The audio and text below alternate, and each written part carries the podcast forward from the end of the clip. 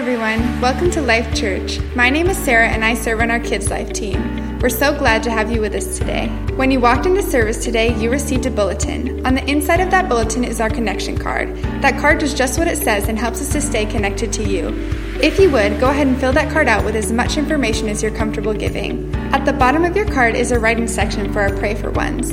Our Pray for One ministry is the prayer that we're praying every day that God would send us one person to share his love with. We know that God wants you to discover your purpose right here at Life Church. The way that we help you do that is through Grow. Grow is where we take the time to help you find where you best fit at Life Church and help you get placed on a dream team. Grow takes place the first two Sundays of every month at 1030. You can sign up for our upcoming sessions on the back of your connection card. For more information about Grow or anything else going on at Life Church, please visit our Welcome Center in the lobby. That's it for Life Church News. Enjoy the rest of your service.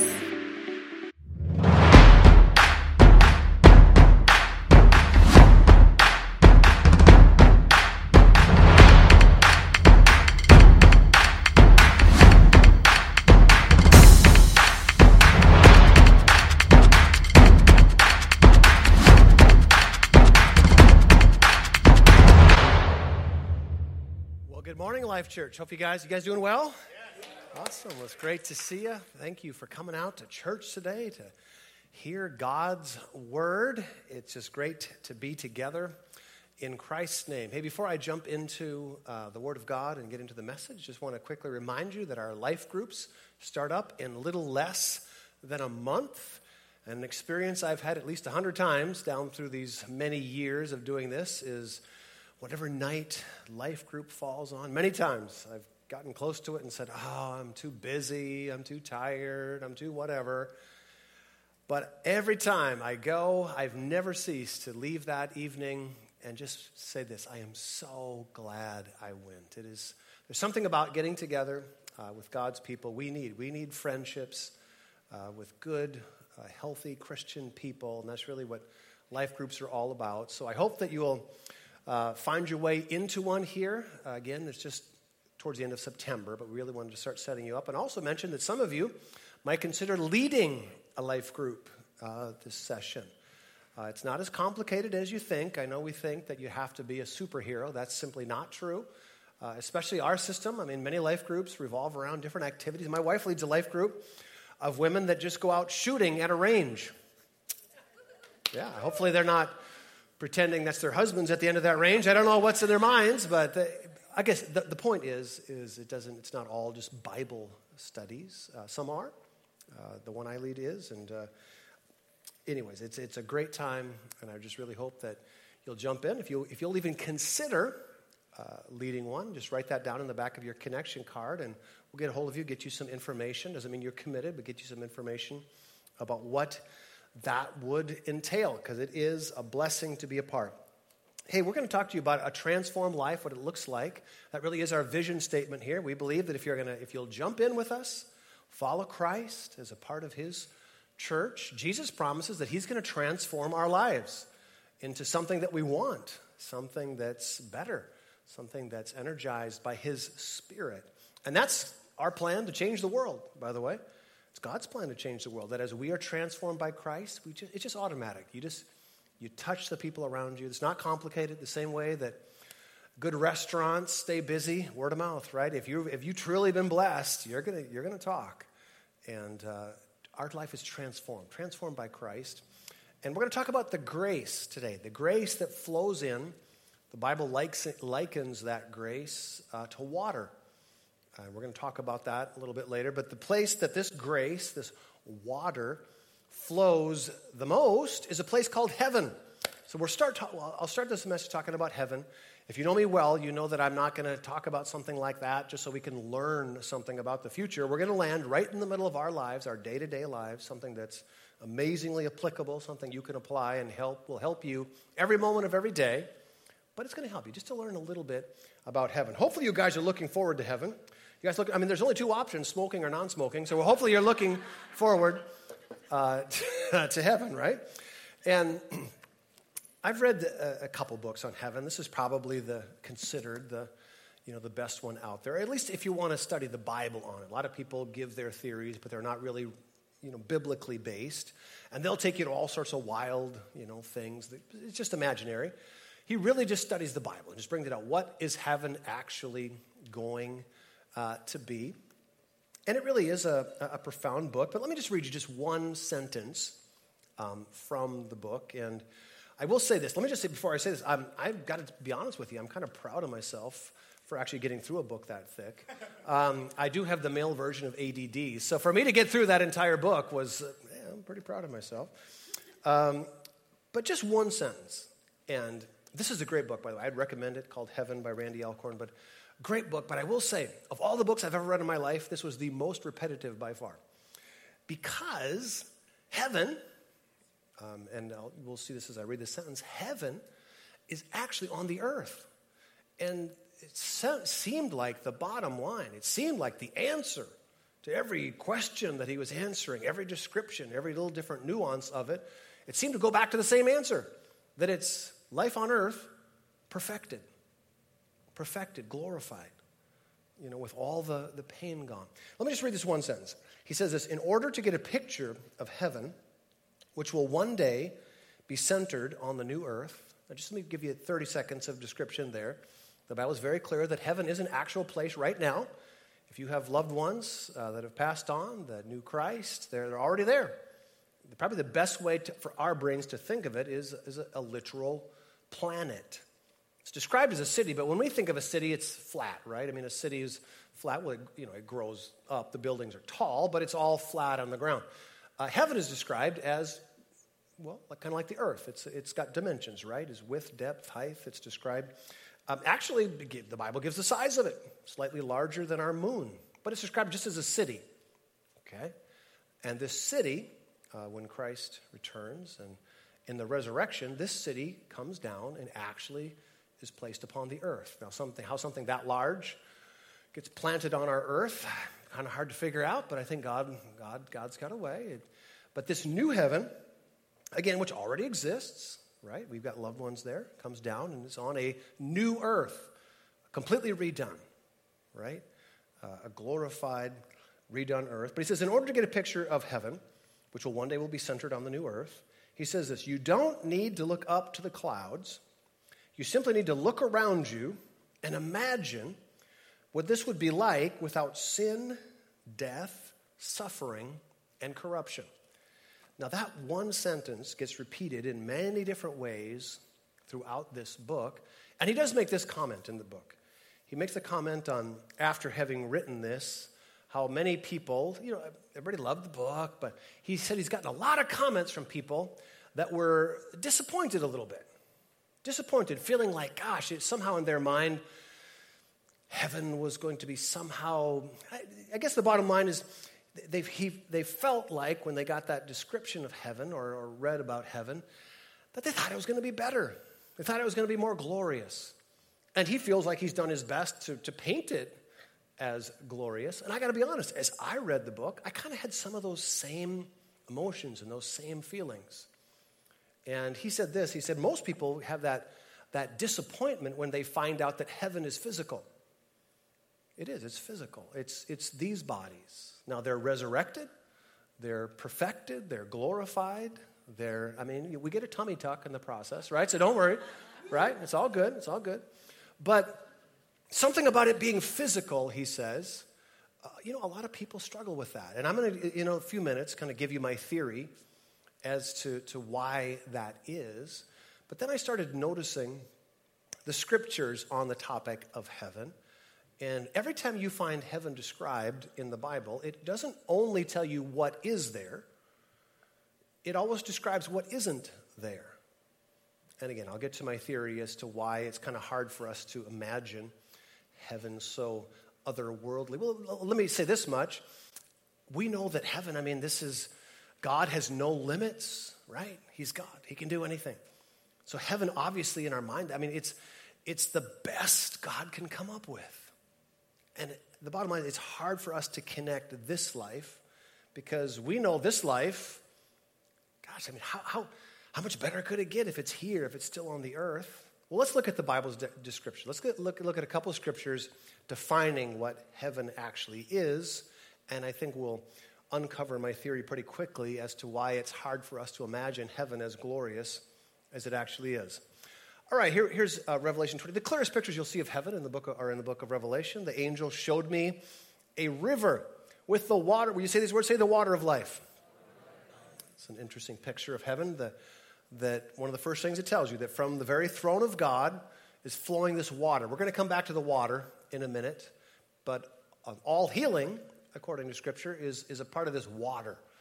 Uh, and uh, that and by the way, everything that does flow in heaven, everything that is a part of heaven, the Bible's clear that we get a deposit of it in this lifetime.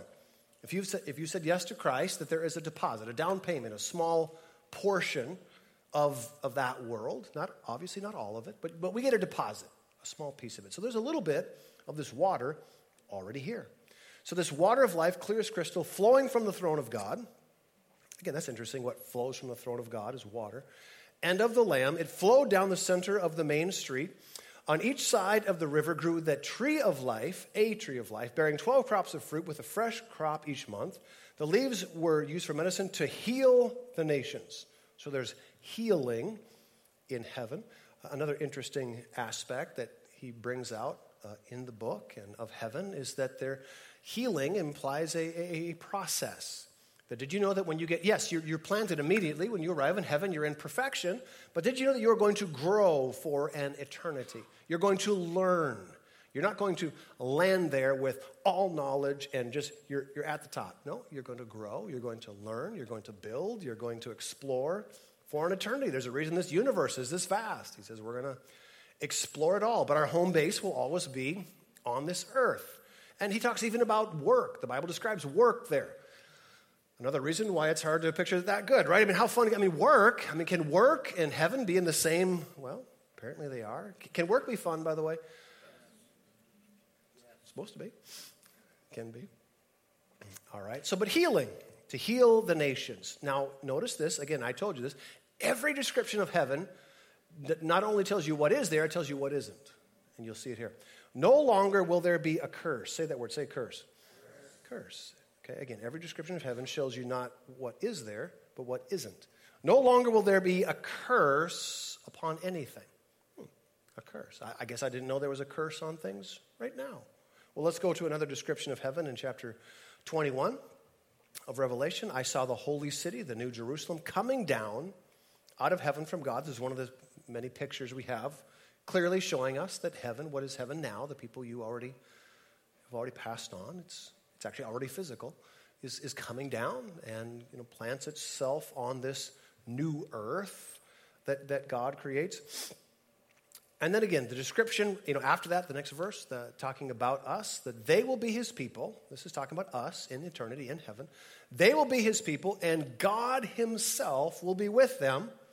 Another part that's probably hard for us to comprehend is what a difference. I mean, God is with us by his Spirit today, but to literally have God physically on the earth. God will be with them and be their God. Now, notice how immediately he gets into, again, what isn't there, what gets wiped away. So, what is there? God is there. Okay, but here he quickly gets to what isn't, what doesn't make the trip from this earth to heaven. He'll wipe away every tear from their eyes. You guys ever have any tears? I think we all have. And then again, he goes into more detail of describing what doesn't make the trip to heaven. There'll be no more death or mourning or crying or pain, for the old order. Say those words with me. Say old order. Well, this old order is what we're living in right now. We are living in the old order. This is a different way of saying that curse that he mentioned in the last verse. It's what we live in. Now, let me get you to my theory quickly.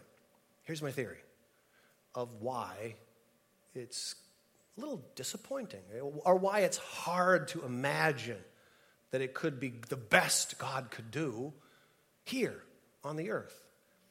Because I think that we all have lived, well, we've, we've, all, we've all spent our entire lives on earth, right? Right? You, you guys with me? We don't have any Martians in here today, do we? Yeah, we're all, okay, so we've spent our whole life here. We've spent our entire life in this old order of things. And this old order according to God, is death, mourning, crying, or pain. Now, just stop for a second and ask. If, you were just on the spot, now you're in a you're here hearing the Bible, so you'd probably give the Bible answer if you were asked right now. But just if you're just stopped on the street and said, you know, give me four words to describe the order of things, the, you know, the overall order of things. What things dominate the earth, the world? Give me four things. I bet you wouldn't say death, mourning, crying, or pain. No, we're aware those things exist, but we wouldn't call that the order of things. But God does. God says normal here and now, the order, the very order of things. What actually runs the show here, on the physical end of it, anyways, is death, mourning, crying, or pain. Now, my theory as to why it's so hard to imagine heaven so great is because we can't imagine life without those things. And the point is, my point is, I don't feel like I'm experiencing those things now.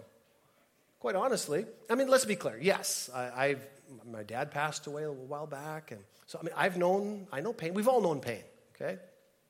And when I say this, God forbid that this sounds like you know, I, I feel like I have little pain because of my faith. I don't think it has anything to do with that. If anything, it's probably because I'm a little bit out of touch uh, with reality, and maybe I'm a little bit numb, quite honestly. Uh, but I'll just say this more often than not, if you just caught me and said, Pastor Brian, how much pain do you have right now? You know, if you go into the hospital, it's one of the questions they ask you, you know, zero to 10. I mean, what a subjective question, by the way. You know, zero to 10, what's your pain level? Is there ever a more subjective question than that? Uh, 7.6. I mean, you know, it's, it's all in your head, right? Whatever, whatever you say it is, right? So, zero to 10, what's your pain? If you caught me most time, you know, again, now knowing the sermon, I, I would give you the correct answer. But normally, if I didn't have the sermon somewhere in the back of my head, if you just caught me on, the, on any day and said, Pastor Brian, you know, zero to 10, what's your pain level? Uh, zero what I think. And, and I would say most of my life, I would say that. And I don't, I'm not saying that because, uh, you know, I, it's because of my faith. You know, thank God by His grace, I don't have something physical. I mean, many of you have another experience physically, but I think when you, when you realize when it's talking about pain, it's not just and only, I don't even, I wouldn't even say primarily talking about physical pain, but just my experience, okay? Now, track with me here. Keep with, stick with me. So I'm, I'm going to say I'm a zero. You just ask me. Now, isn't that strange that I claim that my pain level is zero when God says that's actually what's dominating the earth? God says these this is the very order of things. Do you catch it? God is saying what you're calling a zero actually is dominating you. Actually, you don't even recognize it. Let me, let me say it this way. Probably the easiest way to understand this is how many have ever had this conversation before? Have you ever said this to anybody, you know, just been sitting there? Because we, we t- when, when you're making small talk with people, generally there's a reason the weather comes up, because you want to talk about something universal that you both experience together. So that's why weather, pretty normal thing. Yeah, you know, beautiful day, isn't it? Beautiful day. I mean, even, even me, Mr. Antisocial, even I can talk about the weather. You know, sunny day. When's the last time you had somebody come up and just making small talk and say, oh, wow, boy, gravity is really pulling on me today? Whew, strong, strong today, strong, man, just pulling me down. Man, it's dominating me. Has that, have you ever, I mean, if somebody just walked up to you and had small talk like that, would you not like, all right, dude. Catch you later. I mean, that, that would be minorly, minorly odd, right? Really? Yeah, gravity's pulling strong today. But here's, let me ask a question Is it? Is it pulling on you strong? Are there any things on your physical frame that are slightly south of their original location? And it's not our fault. I mean, we're keeping this thing tight, right? It's purely gravity, right? It's all gravity's fault. It, it is, excuse me, is gravity pulling on us strongly? Yeah. So why have we never considered it? Why is it hard for our brains even to compute that? It's like, well, I, I guess so. Einstein says so, so I guess it must be so. Why is it hard for our brains to compute it, though? Because it has been such a normal part of our experience. We've never known a millisecond without it, so it's such a part of our experience, we can't compute it.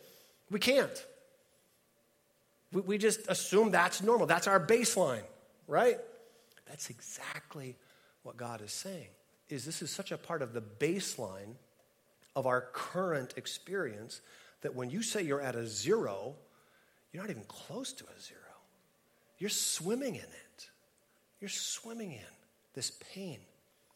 And that's, it, it, it's impossible for us to comprehend what life is like when that's just sucked out, all of it gone. Since we've never known without it, life without it, we, we can't comprehend it.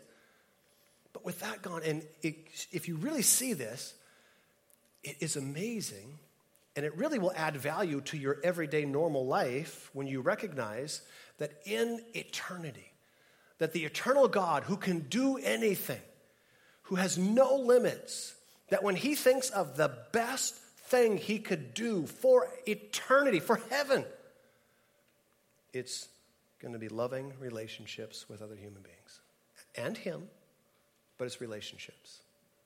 That's the best. Now, it's, it's that without, with all the pain gone, with all the curse gone, with, all, with joy, love being on a, on, a, on a different level. But it's really as profound when you think that that, now, yes, again, do we explore the universe? All those, yes, absolutely. All adventure, yes. But it's still, the baseline is still that the things that you're going to enjoy most in heaven, and this is profound if you'll think about it, that according to God, the thing you'll enjoy most in eternity is something that's already here something you already have, something that's already a potential for you. Now, we're going to go from here to, I think, where it gets a little bit more interesting, at least for me, is Jesus' first sermon. All right? When God steps onto the earth and preaches his first sermon, do you think, you think he practiced? I mean, do you think he was ready?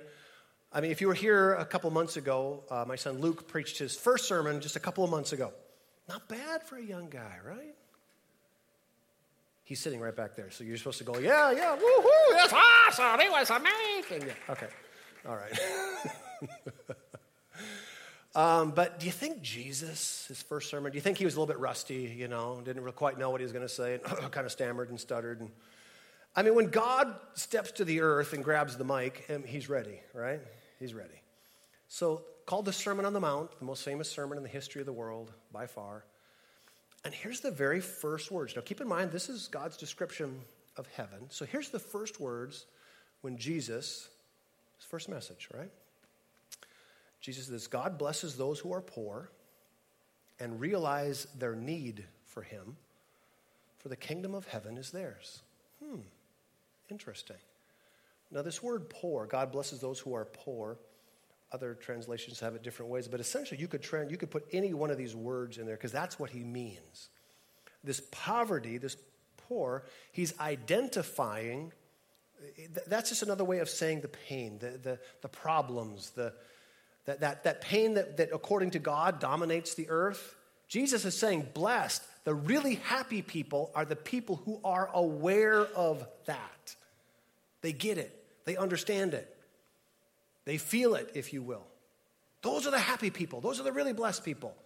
Now, what's weird about that is every one, and number one, this is the very thing that heaven eradicates. And interestingly enough, according to Jesus, it eradicates it now. It, heaven, the kingdom of heaven. Jesus is not saying that the people who get this, the people who are aware of this pain, that they get to go to heaven when they die. That is not what he's saying. He's saying this deposit of heaven that's already here, the kingdom of heaven is theirs here and now. Those are the people on planet Earth right now that experience God, His Spirit. Do you remember that we talked about the water of life that flows from God, and that water is the source of healing? You guys remember that? Yes? All right. Where does water, you ever notice that water tends to congregate in the same place? Isn't that strange? Why, how does water decide where to congregate? I mean, does it huddle up? Does it get the team together, huddle up, huddle, huddle, huddle up? All right, all right. The quarterback says, "All right, all right. You go to the you go to the top of the mountain. You you you you stay you stay in the middle, and I'm going low. I'm going low. All right, break. Let's go do it. Is that what water does? Water does not need a huddle. Water does not need a committee meeting. Every molecule of water on planet Earth is fighting for the same spot. Where is it? Where does water go? Goes low every time. Doesn't need to think about it. Doesn't need to pray about it. It just it's fighting for the bottom. Does. Why is water across the road and not here. That's the low spot. It's always that way. Water, you don't need to pray for water to do that. That's what it does. Just Google this. Google the phrase the miracle of water. And what God has created, it just in physical water, is, is wild. Every other element, when it freezes, when it gets cold, gets smaller, goes to the bottom. Water is the only thing that when it freezes gets bigger and it goes to the top. You know that if ice formed at the bottom of lakes, everything would die. God, like, uh, hmm, all right, let's fix that. Reverses it. Water floats when it freezes. All right. I'm going to lose a couple of you because you're going to get into the physics of this. This is not about, this is not a physics lesson, right? Just, all right, just hang on. But I'm going to tell you one more thing that's, that's even more strange about water. And again, you, you scientists are, don't, don't let me lose you, right? Come back, come back, and because we're, we're applying this to our life. This actually has nothing to do with water. But I need to tell you this anyways. Did you know that water, all things being equal, water does not float? It doesn't. Water does not float on water. It's actually, let, us just say it this way water actually is fighting for the bottom. Now, I'm, not, I'm not suggesting that in the ocean there's actually like a physical fight going on and water, ah, let me down there, let me down. No, but actually, water doesn't float. Water is happiest on the bottom. On the bottom. So, the, the most successful molecule of water in the history of the world right now is at the very bottom of the ocean. You know what's going on at the bottom of the ocean?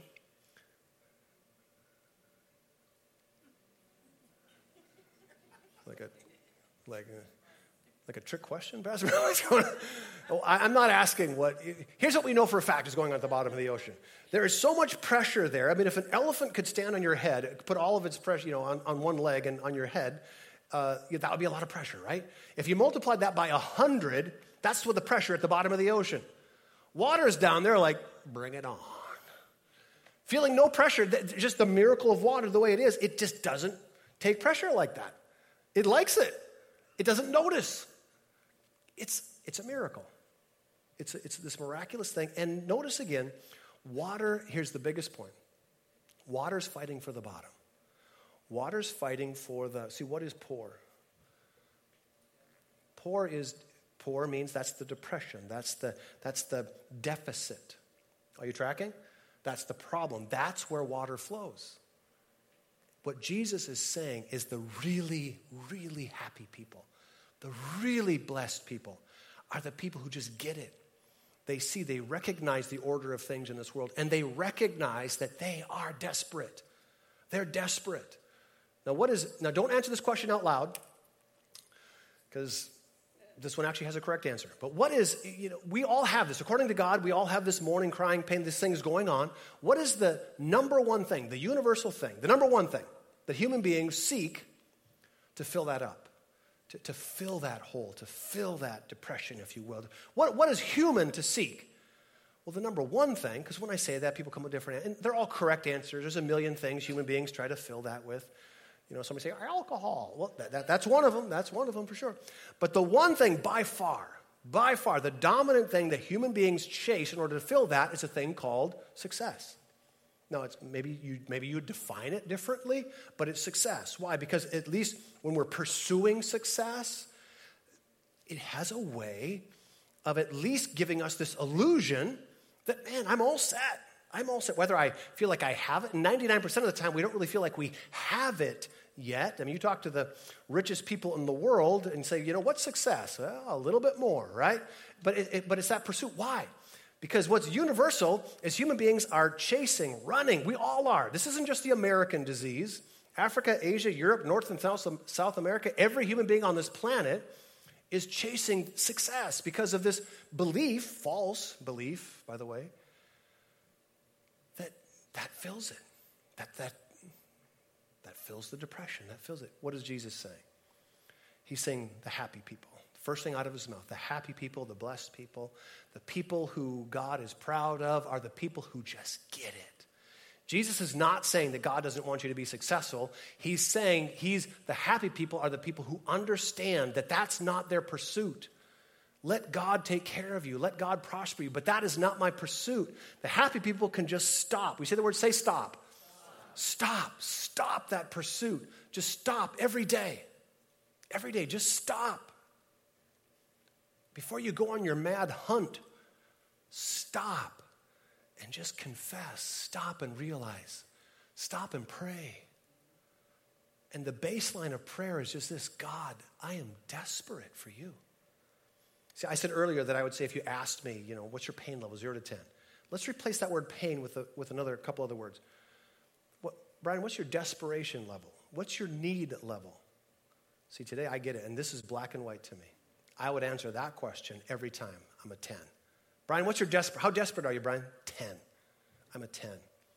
And that's why, and I do, I feel like I have an amazingly effective prayer life. I, I heaven forbid if that sounds like, you know, look at me, I'm bragging, because I've got nothing to brag about. I do have an amazing prayer life, but it is not because I'm disciplined. It's because I am so amazingly aware of that. I'm so amazingly aware of my need, of that, of that divot. I'm so amazingly aware of my need that it causes, it just causes prayer. Out of that need will spring, God, I need you. Now, that doesn't mean that I'm not going to go from that place of prayer and endeavor to be successful like everybody else. But I'm going to go with God.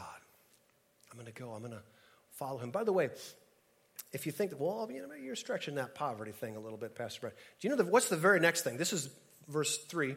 Uh, Jesus in verse 4, the very next sentence, Jesus said this First, blessed are those who are poor. What's the very next thing Jesus said? Blessed are those who, um, take the ing, mourn. The very next word, blessed are those who mourn. He's saying, gang, this actually is the order of things in the earth. And the happiest people, the happiest people on planet Earth, they get it. They see it. They see it for what it is. And instead of running from it, they embrace it. They say, God, I recognize I am desperate. I am needy. But they allow that to become what drives them to God. And out of that need, comes this amazing relationship with God. It's what keeps opening. Let, me just ask, say this way. If, now, if, I, if I'm on your toes, if I get on your toes here a second, you'll forgive me, right? But let me just be as plain as I can be.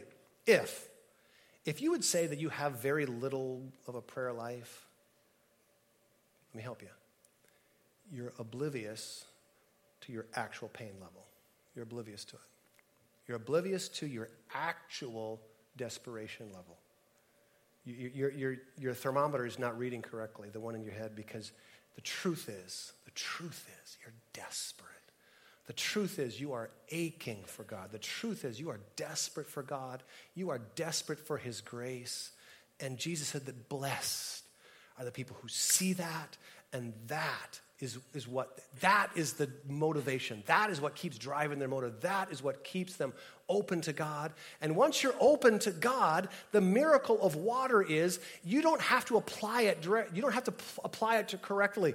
Some of us think, oh, you know, I got to pray just correctly. You know, what do I, how do I get the water in the right spot? You know, how, how do I get the healing correctly? How do I open the, the door to water? You don't, you just connect with God. The water will find its way to the deepest spot. You don't have to apply it correctly. Are you with me? Does that make sense? It just comes in, finds the deepest spot. That's just what it does.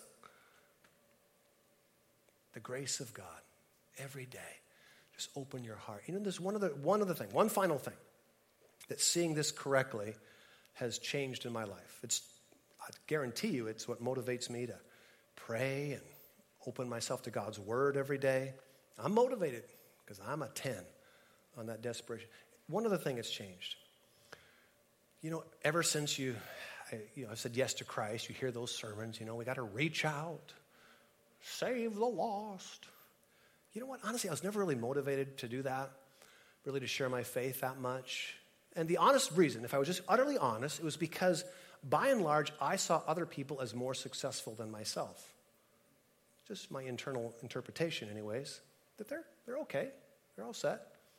I mean, you know, I technically knew, okay, they don't have Christ, so yeah, they, they need Jesus. But at least in this life, I, I presume that, well, they're, they're doing good, man. They're, Look at that. They're driving a Tahoe. Man, they're all set. Wow.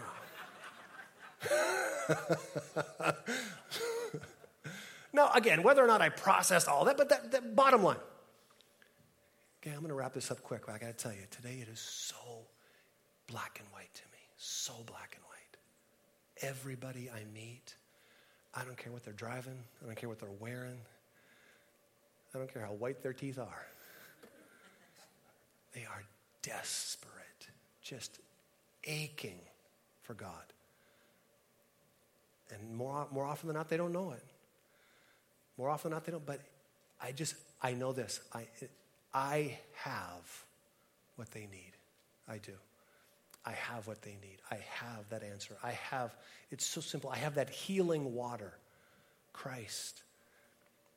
And that, it motivates me to share. Now, we're starting a series here in just three weeks called Hidden in Plain Sight. I think we've got the logo here. And, gang, we don't do these, we only do this like once a year.